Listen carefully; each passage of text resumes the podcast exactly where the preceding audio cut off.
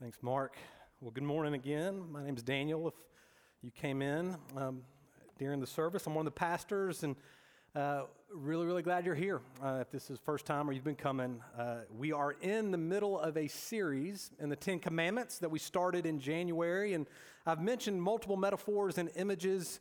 Uh, that we can use to describe the Ten Commandments throughout the series. I've said that they are a pathway of freedom, a pathway to true human flourishing.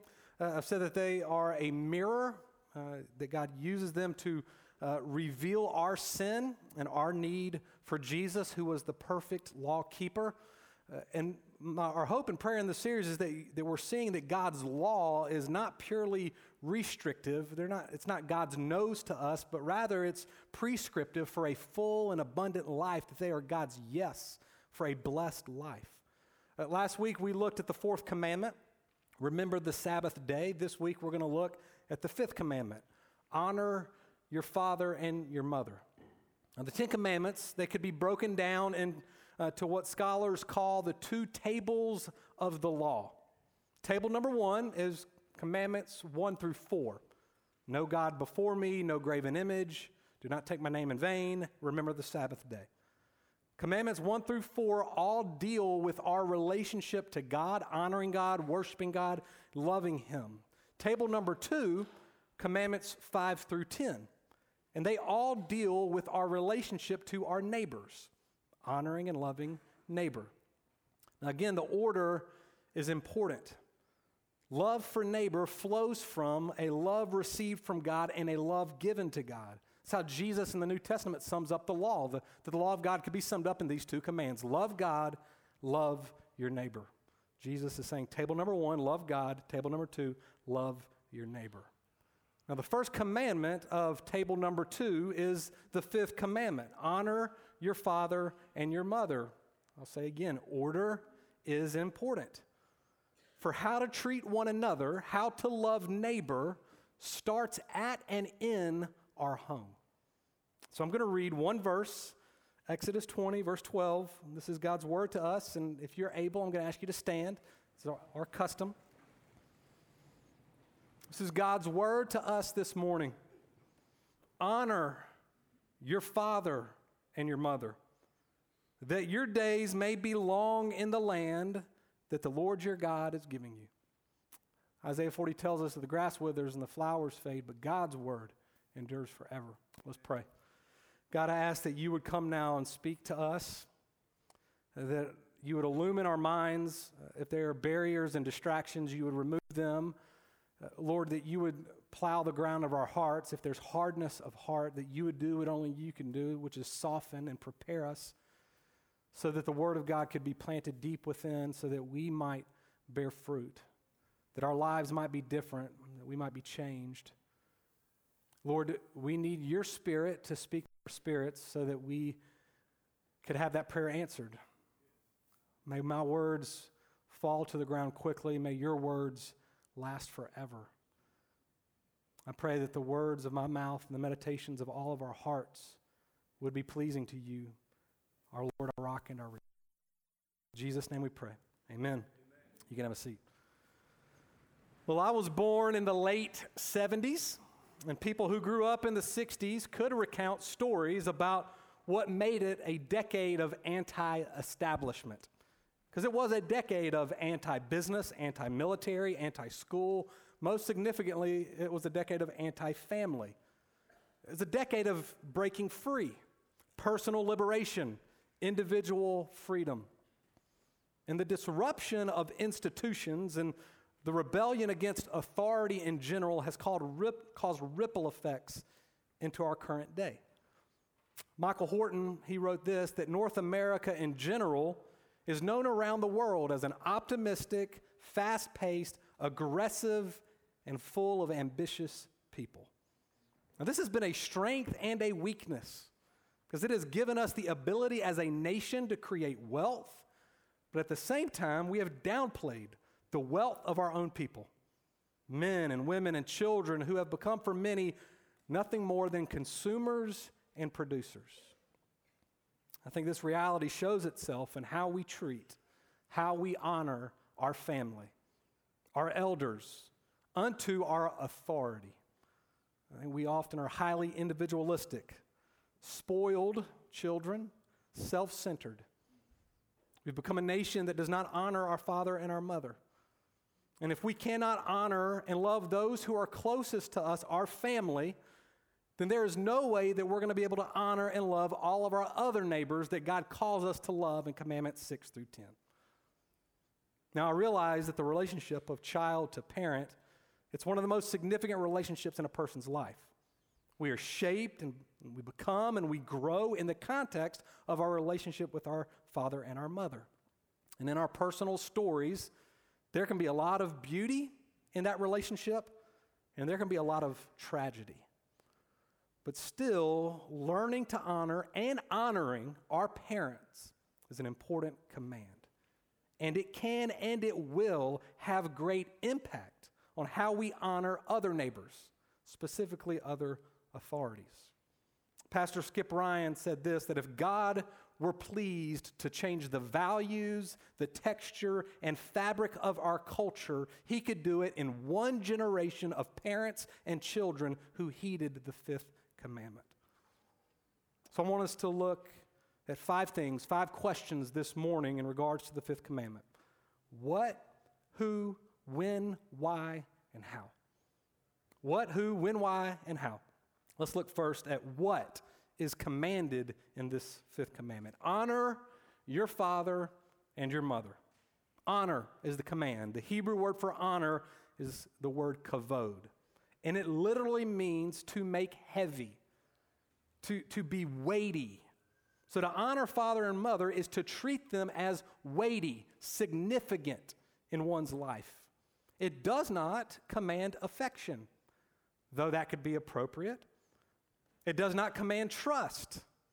There may be good reasons at times not to trust your father and your mother. It does not command admiration.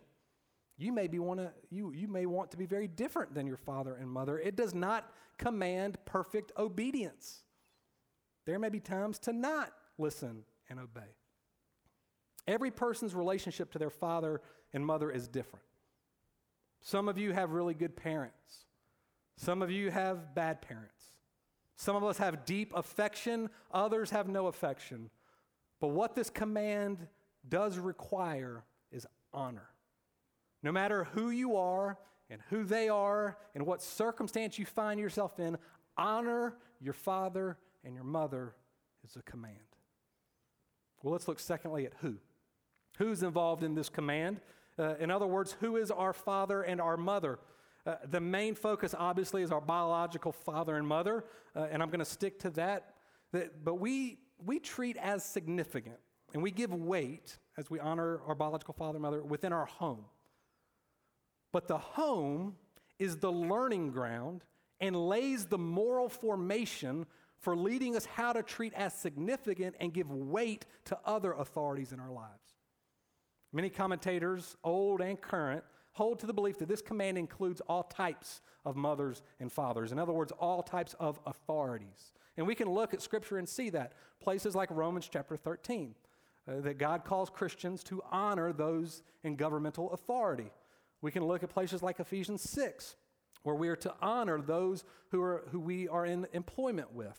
Uh, Ephesians 6 uses the word slaves. Uh, that's not talking about racial slavery. I think a better translation uh, is kind of economic, employee, employer. And so we are to honor our employer uh, within our work. Uh, there are what Puritans called the ancients. Uh, those are the, they use this description to describe the older people in society who are to be held up with honor. And I believe America used to do this, but I think again since the 60s it's declined and many other cultures and many other uh, countries, particularly, teach America how to give honor to those who are elders. I lived in China for two years, been at least 12 times, and I'm always amazed and taught and admire how the Chinese honor their elders. Uh, you can look at 1 Timothy chapter 5, verse 17, that, that we are as Christians to honor those who are in spiritual authority. Those who are in spiritual authority are worthy of double honor. I like that one. I'm just kidding. Um, right? There, there's something to that. But here's the point God intends the family to be our first school, our first government, and our first church. And if we do not respect and honor authority at home, we will not respect it anywhere. So let's look third at when. When should we obey this command? I've got to start by noting that there are times to not do what this command is saying, or it would uh, feel like or appear like we're not doing what this command is, is saying, because this command is not uh, declaring perfect obedience, right? Remember, I said that. There are times when we should disobey the government. Anytime government demands obedience to a law that is outside the laws of God, that is not disobeying the fifth commandment. It is rather upholding table number one of the law, which is loving God first and foremost. This is what theologians call civil disobedience. It's what led the church to be active and engaged and march during the civil rights. That, that was right during that time. And it is uh, it's what has led many around the world to hold fast to Jesus when it is unlawful to be a Christian. And they risked their very life because we are to hold first to Jesus and to God's call and law in our life before others. And in the same vein, there will be times when we might disobey our parents. As I said, there are some bad parents. Some of you have had bad parents. And when a parent abuses their authority, Uh, and they use their power to harm a child, disobedience is required, and it is not breaking the fifth commandment. Or an employer wants you to do something that is contrary to God and God's law, we are to disobey. And I will say the same thing about spiritual authorities who try to get you to do something that is contrary to God and God's laws, you are to disobey. If you are experiencing or you have experienced abuse at the hands of anyone in authority over you, I'm really sorry. I am sorry, and I, I want to say, please share it. If you're holding it and you've never shared it, please share it with someone. Don't be isolated and feel ashamed. Speak up and share it with someone. Because this command is not a blank check for those in authority to abuse anyone. It is a call for people to follow God him and trust Him in His ways. And so let me, let me come back to the question of when. When? I, I said when not, but when should we give weight? When should we give honor to our father and mother? For a lifetime. This command does not expire. We do not obey this command until we are 18 years old and then we no longer obey it. This command is for little children. God wants young boys and girls to speak res- respectfully to their parents. God wants parents to teach their children right and wrong. This command is for teenagers. I can remember being a teenager and thinking, man, my parents are so out of touch with reality. If my parents just understood. I, I saw a magazine, a, a teenage magazine, and the title of the teenage magazine said, Hate Parents? Who doesn't? that, I'm sorry, is not honoring uh, to your father and your mother. It means listening to parents. It means not hiding things from them. This command is for young adults. I think around the age of 20 is when children begin to realize that parents really are a gift from God. I, I came across this quote from Mark Twain this week. This is what Mark Twain wrote. He said, When I was a boy of 14, my father was so ignorant I could hardly stand to have the old man around. But when I got to be 21, I was astonished at how much the old man had learned in seven years. That's true. And as young adults, there are major decisions to make career decision, education, sometimes marriage. And children honoring their father and their mother is to seek counsel. Now, decisions are theirs to make, yours to make, but it's wise to get whatever help we can and to bless our parents by listening to what they have to offer. I'll also say that if, if you are married, counsel from parents is good, but you always come back to your wife and to your husband, and you make the decision together what is best for you and what you feel like God is leading you to do. Your allegiance is to your spouse first, it takes precedent over your parent. Another aside, what if parents' counsel doesn't seem to be putting Christ and God's kingdom first? Well, as Christians, we should not allow honoring parents to get in the way of following Jesus. The honor we owe parents never comes at the expense of the honor we owe God and the call He's placed on our lives. This command is also for those of us who are grown up 30s, 40s, 50s, 60s, whose parents are still alive, and we have the call to care for our parents to the very end of their life. Today in our country, I think many children are abandoning their parents for the sake of their own comfort. We are to honor, make sure physical, emotional, spiritual care is provided. Well, let's look next at why. Why obey? That was when. Why? There, there's an old Grimm's fairy tale that I came across this week, and it goes like this Once there was an old man, and his eyes blinked and his hands trembled, and when he ate, he clattered the silverware distressingly, missed his mouth with the spoon as often as not, and dribbled a bit of food on the tablecloth. Now he lived with his married uh, son, having nowhere else to live. His son's wife didn't like the arrangement. I can't have this, she said. It interferes with my right to happiness. So she and her husband took the old man gently but firmly by the arm, led him to the corner of the kitchen. There they set him on a stool, gave him his food in an earthenware bowl. And from then on, he always ate in the corner, blinking at the table with wistful eyes. One day, his hands trembled rather more than usual, and the earthen bowl fell and it broke. If you're a pig, said the daughter in law, you must eat out of a trough. So they made him a little wooden trough, and he got his meals in that. These people had a four year old son of whom they found very fond. And one evening, the young man noticed his boy playing intently with some bits of wood, and they asked what he was doing. I'm making a trough, he said, smiling for approval, to feed you and mama out of when I get big. the man and his wife looked at each other for a while, and he didn't say anything, and then they, they cried a little bit. And then they went to the corner and they took the old man by the arm and led him back to the table. And they sat him in a comfortable chair, gave him his food on a plate, and from then on, nobody ever scolded when he clattered or spilled or broke things. That's a good story for many reasons. One, it strikes appropriate fear and how we might be treated in our golden years.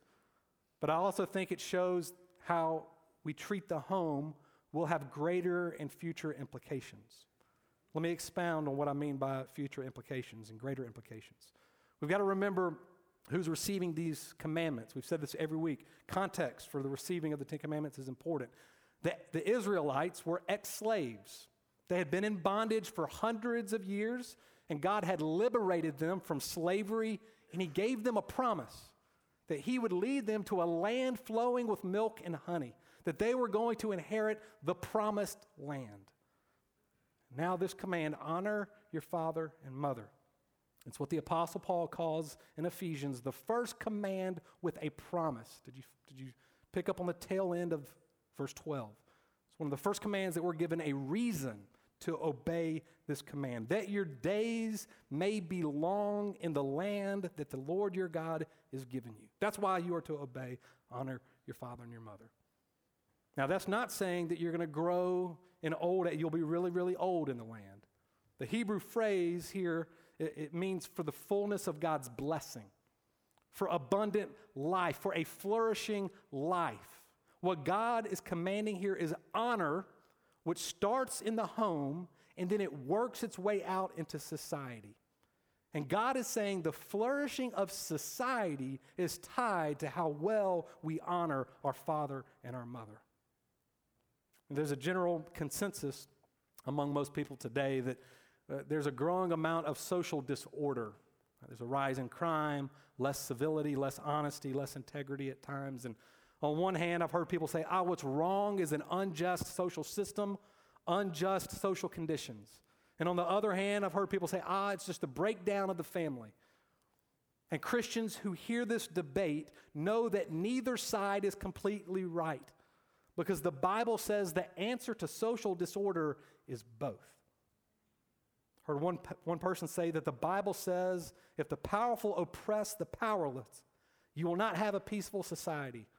And the Bible also says that it is in the family that you'll learn that you're loved and therefore you learn self respect.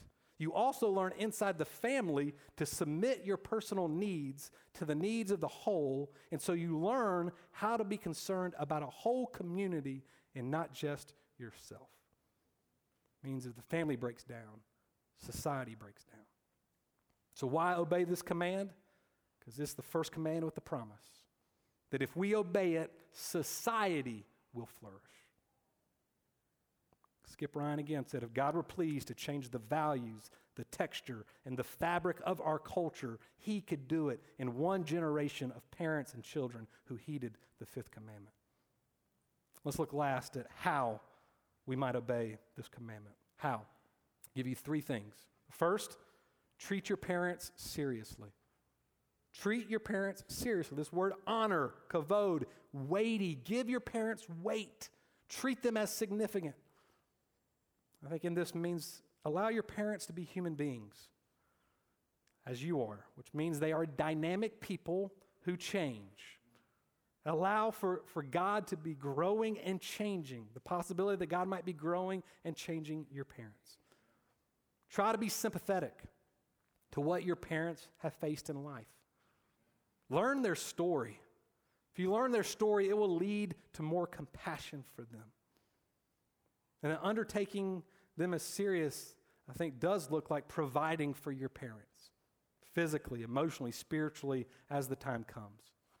Did you know that half of the population over the age of 45 think that their children will not take care of them in old age? Newsweek wrote an article years ago about nursing homes and hospitals entitled the article, Dumping Grounds for Granny. There will come a time when the tables turn and we need to provide for our parents like they did for us as children. So take care of your parents. And it might start with just a simple phone call today to say hello and check in with them. Here's the second way how we might obey forgive your parents. I know everybody in here has parental scars. We all have parents that made mistakes with us as their children. And some of your parents inflicted deep, deep scars. So, how can you forgive? I take this from a good friend of mine, and I think this can be applied in forgiveness to forgiveness in general. But here's first way to, to forgive Name the debt. Name it. And be specific as possible. Don't just say, hey, hey, I felt like you loved my brother more than you loved me, but be specific. Hey, I felt like when you throw br- my brother, or you know, your son, a big grand birthday party, and then you threw me this little party, it felt like you loved him more. Now, I'll say when you do this, I'd encourage you to do it face to face. Excuse me. This is um, something better done face to face. And I will also say this for some of you, this isn't possible because your parent may be dead or your parent may be absent. And for some of you, I would tell you it's not wise to do it face to face because it may be dangerous and it could lead to more harm inflicted in your life. But I would still encourage you to be specific and to name the debt. Not just name it, but release the debt. Release it. Get these coughs out, so because this releasing the debt is important. I'm gonna cough my way through releasing the debt. You need to not just name it, but you need to release it. Because if you do not release the debt, you will be the walking wounded in all of your other relationships. The only way to break the cycle of sin inflicted upon you by your parents is to forgive them. And if you don't forgive your parents, they are still controlling you. Howard Hendricks humorously put it this way Most of us are walking around with our umbilical cords hanging out, looking for somewhere to just plug them in. Marriages, friendships, other relationships then become maimed by the emotional wounds that we've never resolved in relationship to our parents. A lot of marital discord and other relational discord has nothing to do with your spouse or the other person. It has everything to do with your relationship to your parents. Here's the last thing I'd encourage you on how to obey this commandment is to make sure you are a child of your heavenly Father. Make sure you are a child of your heavenly Father. No one here is the perfect child, and no one here is the perfect parent. The only perfect parent is our Heavenly Father, whose love and strength and compassion and provision never fails. And the only perfect child is Jesus. Amen. Jesus honored his parents. Luke 2, verse 51 says that Jesus went down with Mary and Joseph. They came to Nazareth, and he was submissive to them. In John chapter 19, verses 26 to 27, Jesus is on the cross, and he sees his disciple whom he loves, John, and his mother Mary. And Jesus says, Woman, your son. John, behold your mother. He provides for his earthly mother as he hangs on the cross. And from the manger to the cross, there was not a moment that Jesus did not honor his Father in heaven. He did the will of his Father in heaven perfectly. And everyone who trusts in Christ is ushered into a relationship with the Heavenly Father. Everyone who trusts Jesus is adopted as a daughter and a son into the family of God. Jesus is the perfect Savior because he was the perfect child. He obeyed this command perfectly. So when we trust him, the Father looks at us with the same delight he has over his Son, Jesus.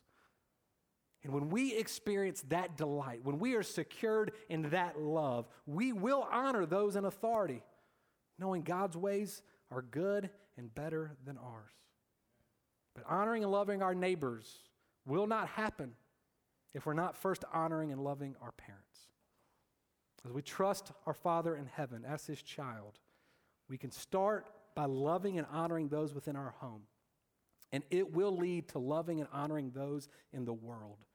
And by this, we will live long in the land.